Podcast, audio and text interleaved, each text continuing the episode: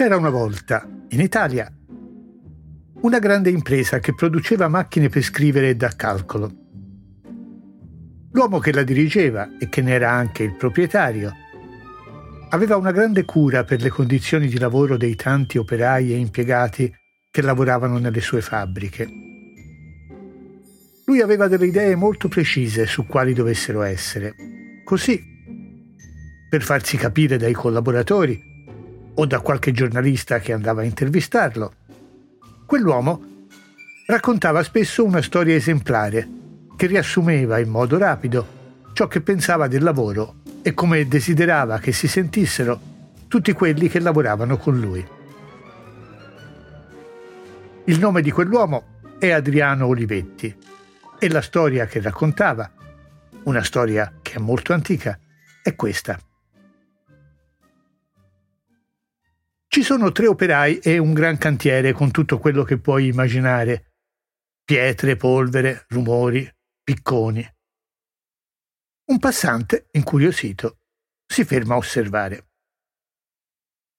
Siccome non capisce bene cosa stiano facendo, decide di chiedere. E così il primo operaio gli risponde, un po' scocciato, che sta spaccando pietre. Il secondo, asciugandosi il sudore, che si sta guadagnando da vivere. Il terzo, invece, gli fa un bel sorriso e gli dice ma come, non lo vede? Stiamo costruendo una cattedrale. L'importante, concludeva a questo punto Adriano Olivetti, anche lui con un sorriso, è conoscere il fine.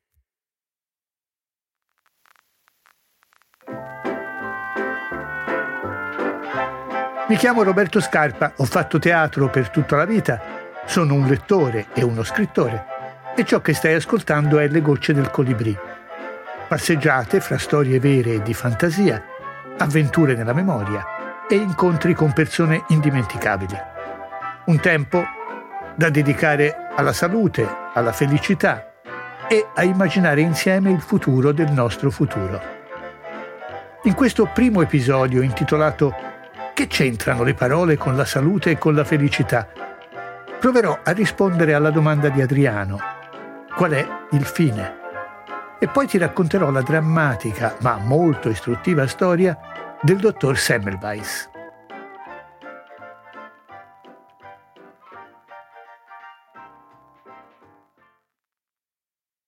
La preoccupazione di Adriano Olivetti per le condizioni di lavoro veniva da lontano, da molto lontano. Per essere precisi risaliva al 1914, quando Adriano aveva soltanto 13 anni e suo padre, l'ingegner Camillo, fondatore dell'impresa e progettista di tutte le prime macchine per scrivere, gli fece fare un'esperienza inusuale, portandolo per un'intera estate a lavorare in fabbrica come operaio. Quello per Adriano fu un trauma. Anni dopo definì quelle giornate una tortura e non se ne dimenticò mai più. Del resto, anche avesse voluto dimenticarle, ci pensò ancora una volta a Camillo a ficcargliele bene in testa. Sì, perché quando infatti nel 1924, cioè subito dopo la laurea, Adriano decide di entrare in Olivetti, è naturalmente il benvenuto, è il figlio del proprietario, ci mancherebbe. Però anche questo suo secondo ingresso lavorativo in fabbrica avviene con la qualifica, i compiti e la paga di operaio e Adriano trascorre così i suoi primi sei mesi di lavoro in fabbrica. Non si deve pensare che quella fosse una punizione, niente affatto. Era una regola. Camillo vuole che tutti, non soltanto i suoi figli, ma anche tutti coloro che entrano in Olivetti con prospettive dirigenziali, capiscano bene che cos'è il lavoro operaio, quali sono i suoi ritmi, le sue fatiche, le sue lunghe giornate. Dunque, tutti iniziano con un bel apprendistato di sei mesi come operai. Per Camillo, del resto, il lavoro è sacro, tanto che quando nel 1938 decide di passare ad Adriano il comando della fabbrica, gli dà un ordine soltanto. Da adesso, gli dice, tu Adriano hai carta bianca e quindi potrai fare tutto quello che vuoi, tutto tranne una cosa, tranne licenziare qualcuno, perché la disoccupazione involontaria è il male più terribile che affligge la classe operaia. Del resto Adriano è d'accordo. Dunque obbedisce e continua nell'impegno del padre, cercare di migliorare le condizioni di chi lavora con lui. Perché, certo, il lavoro è guadagnarsi il pane e spaccare pietre. Però la storia dei tre operai dimostra anche che conoscerne il fine fa guadagnare qualche altra cosa di cui abbiamo bisogno, una cosa inestimabile, la sensazione che la nostra giornata sia stata ben spesa. Perché, certo, il lavoro è guadagnarsi il pane e spaccare pietre. Questo però per Adriano non è tutto. Conoscere il fine per lui era altrettanto importante. Conoscere il fine. Eh, ma il fatto è però che conoscere il fine non sempre è facile. E poi la parola fine ha tanti significati. Declinata al maschile, per esempio, il fine significa scopo. Ma se invece la pensiamo al femminile, la fine, significa tutt'altro, significa epilogo conclusione. E scopo ed epilogo sono due cose molto diverse. Infatti, anche se è vero che quando abbiamo una seduta dal dentista, la fine la desideriamo fortemente, è vero anche che molto più spesso la fine non la desideriamo affatto. Cioè, come dice Woody Allen, non è tanto che abbiamo paura della fine, solo non vorremmo trovarci lì quando arriverà. Oggi poi c'è una cosa che complica tutto quanto, lo stato di salute del nostro pianeta. Se in genere infatti è la lentezza che allontana la fine di qualche cosa, oggi invece sappiamo che se vogliamo scongiurare la fine e porre rimedio ai guasti che abbiamo causato, beh, dobbiamo essere rapidi, molto rapidi. Non tanto a scappare, perché non sapremmo dove andare, molto rapidi invece a smettere di rimandare come stiamo facendo. Insomma, dobbiamo, proprio come quei tre operai, fare qualcosa. Dobbiamo farla noi e soprattutto dobbiamo farla in fretta. Beh, ci ho messo un po', lo ammetto. Ma finalmente sono arrivato al punto. Se fossi uno di quegli operai, ecco come risponderei alla domanda su che cosa stia facendo. Il fine di tutti noi, risponderei, è uno soltanto, evitare la fine. Ma siccome evitare la fine è impossibile, abbiamo deciso di accontentarci di due condizioni che sono invece fortunatamente alla nostra portata. Felicità e salute. Le nostre mete, i nostri fini, le nostre cattedrali sono la felicità e la salute. Naturalmente si può discutere se venga prima l'una o prima l'altra, ma a ben guardare esse danzano e cantano sempre assieme. Senza la salute, ben difficilmente si potrà essere felici, e la felicità è un ingrediente indispensabile della salute. John Steinbeck disse proprio una cosa simile. Un'anima triste, scrisse, uccide velocemente, molto più velocemente di un germe. E credo avesse ragione. Basta pensare a ciò di cui sono capaci istituzioni e intere società tristi. Tristi perché orientate soltanto al guadagno e alla crescita. Istituzioni e società che suggeriscono a chi ne fa parte che la ricerca della felicità e della salute sia possibile esclusivamente in una dimensione individuale o, al massimo, familiare. Queste dimensioni io non voglio certo svalutarle, Dio me ne guardi. Ma è un fatto che perfino le cozze potessero parlare, le giudicherebbero anguste. Perché è davvero difficile immaginare una felicità singola circondata dalla tristezza di molti, una salute individuale circondata dalla malattia sociale o, per fare esempi che conosciamo da vicino, da una pandemia o da una guerra per dirla terra-terra. Potrebbe una cozza essere soddisfatta se vivesse in un mare inquinato? Insomma, felicità e salute non sono soltanto un fatto individuale. Felicità e salute, anche se tendiamo a dimenticarcene, sono una condizione sociale, sono una conseguenza della qualità delle nostre relazioni. Felicità e salute dipendono cioè dai modi che costruiamo per vivere assieme agli altri su questo piccolo, fragile pianeta. C'è a questo punto un'ultima domanda da farci. Data l'urgenza di far qualcosa, perché mai dovremmo perdere anche soltanto un secondo del nostro tempo con le parole? Non sarebbe meglio piuttosto rimboccarci le maniche e dedicarci subito, qui, su due piedi, alla felicità, cioè alla nostra salute e a quella del pianeta? Perché stiamo qui a perdere tempo con queste cose piccole e impalpabili, le parole? Beh, io credo che un motivo ci sia. Perché se è vero che l'urgenza è grande, dobbiamo anche rammentarci che la fretta spesso ci obbliga a fare le cose due volte.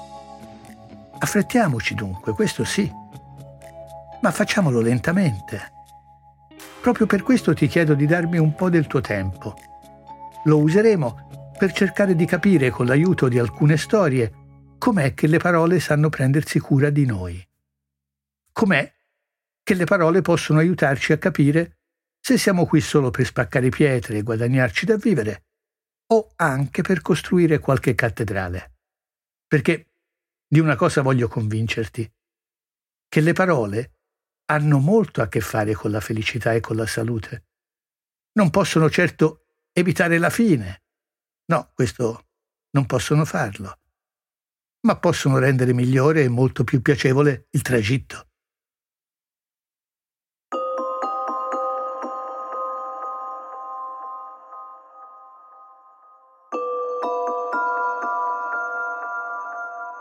La prima storia che ti racconterò a questo proposito è la vicenda di un medico ungherese nato a Buda nel 1818 che si chiamava Ignaz Philipp Semmelweis. Il dottor Semmelweis scoprì nel lontano 1847, quando cioè non era ancora trentenne, quella che era la principale causa delle terribili febbri puerperali che a quei tempi uccidevano migliaia di donne nei giorni immediatamente seguenti al parto, senza che nessuno ne sapesse spiegare il motivo. C'erano anche altri misteri che lo tormentavano. Perché ciò avveniva soprattutto nei grandi ospedali? E perché le percentuali di incidenza della mortalità delle partorienti cresceva esponenzialmente nei reparti diretti da medici uomini, mentre era minore fino a 10 volte nei reparti dove la responsabilità dei parti era in mano alle ostetriche. Mistero. Nessuno sapeva rispondere a queste semplici domande e circolavano le teorie più strampalate. Semmelweis era ossessionato da quelle morti e quindi si impegnò con tutto se stesso per riuscire a formulare qualche plausibile ipotesi che spiegasse quelle tragedie. Quando infine raggiunse le sue conclusioni, scoprì che erano le più inattese, le più banali e anche le più scandalose che si potessero immaginare. Scandalose perché le febbri puerperali erano provocate dagli stessi medici e dagli studenti di medicina.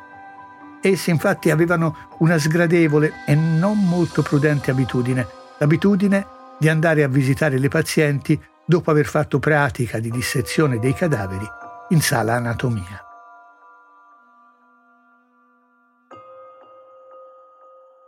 Per verificare quella che all'inizio era soltanto un'ipotesi, il dottor Semmelweis impose a tutte le persone del suo reparto un compito semplice semplice, lo stesso compito cui ci obbligava nostra madre prima di pranzo. Ti ricordi, vero, cosa ci diceva? Prima di mangiare ci diceva vai a lavarti le mani, sudicione. E aveva ragione. Bene, fu esattamente questo ma senza il sudicione, anche se ci sarebbe stato bene, che Semmelweis chiese a tutti, cioè che si lavassero ben bene le mani con una soluzione disinfettante di cloruro di calcio prima di avere qualsiasi contatto con le pazienti.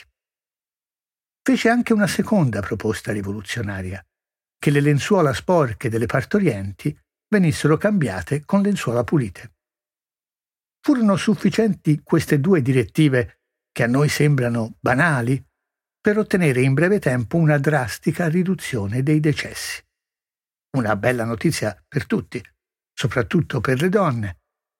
Una bella notizia per tutti, tranne che per il dottor Semmelweis, il quale non soltanto non ricevette ringraziamenti, medaglie o riconoscimenti, ma al contrario, non si sa se per invidia o qualcos'altro, sicuramente per ignoranza e cattiveria, venne contestato aspramente dalla maggioranza dei suoi, chiamiamoli così, colleghi. I suoi, chiamiamoli così, colleghi, furono infatti molto compatti nel rifiutare categoricamente l'idea di poter essere loro la causa dei tanti decessi, di essere loro i medici gli untori, di essere loro i medici i sudicioni, giacché le ostetriche, evidentemente, e bada bene senza che nessuno glielo avesse dovuto ordinare, le mani se le lavavano. E come se se le lavavano? Indispettiti dall'insolenza di Semmelweis, i suoi, chiamiamoli così, colleghi, gli rivolsero una tale quantità di accuse da provocare prima la sua espulsione dall'ospedale e in seguito anche dalla cattedra universitaria di Budapest. Eppure, i dati che il dottor Semmelweis forniva parlavano da soli, erano molto eloquenti. Pensa che nell'anno 1846 su 4.010 puerpere ricoverate nel suo reparto, ne erano morte ben 459. 459 su 4.010, cioè più dell'11%. Mentre due anni dopo, nel 1848, con l'adozione del lavaggio delle mani con cloruro di calcio, su 3.556 ricoveri, i decessi erano scesi ad appena 45. 45 su 3.556, cioè poco più dell'1%. Questi risultati, che avrebbero convinto anche un sasso, vennero completamente ignorati e l'ostilità nei confronti del dottor Semmelweis, la cui unica colpa era d'aver sfidato la stupidità, fu tanto agguerrita che egli cadde in un lungo periodo di depressione. I suoi nemici ne approfittarono per farlo internare in un manicomio, dove poco dopo morì.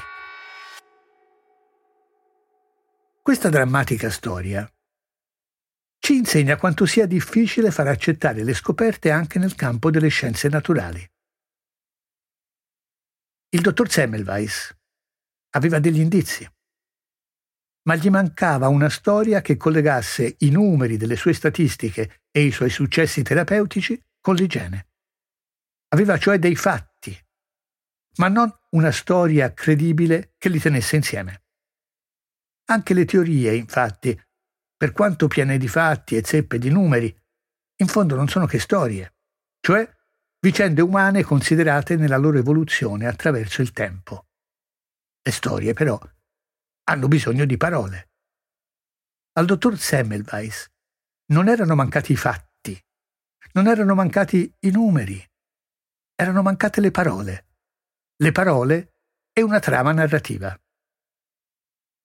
Beh, a dirla proprio tutta, erano mancati pure dei microscopi in grado di vedere i microbi.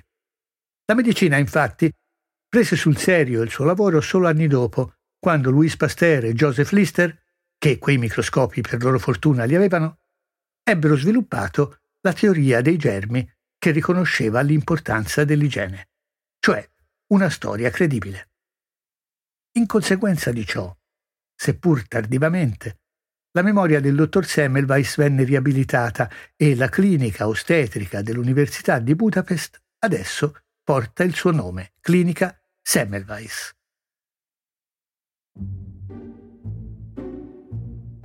Torniamo adesso in quel cantiere da cui siamo partiti e mettiamoci nei panni dei tre operai di cui parla Adriano Olivetti. Immaginiamoci che essi siano completamente liberi e di pari grado, cioè che i loro diversi punti di vista non siano causati da qualche diseguaglianza materiale. E chiediamoci di nuovo, chi fra loro tre ha ragione? Cos'è il lavoro? Spaccare pietre? Guadagnarsi da vivere? O costruire cattedrali? Beh, a me pare evidente che hanno ragione tutti e tre.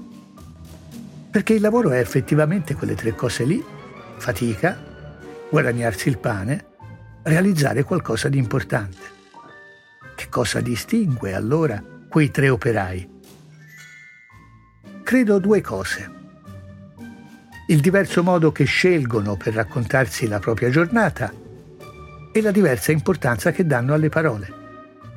E a me pare evidente che dei tre il più felice è quello che racconta la storia migliore la storia che dà un senso più ricco alle sue fatiche, quello cioè che lavora avendo chiaro il fine del suo lavoro. Dopotutto, quindi, non sarà male dedicare un po' del nostro tempo a cercare di comprenderli meglio questi strani gomitoli di vocali e consonanti, perché le parole sono come mattoni. E da come li mettiamo assieme dipende non soltanto ciò che alla fine avremo costruito, ma cosa almeno altrettanto importante, il nostro umore, cioè, per dirla con un poeta, l'atmosfera del palcoscenico della nostra mente, che poi è il luogo dove passiamo la maggior parte del nostro tempo. Dunque, se anche tu ci tieni alla felicità e alla salute, ecco perché le parole dobbiamo imparare a maneggiarle con perizia.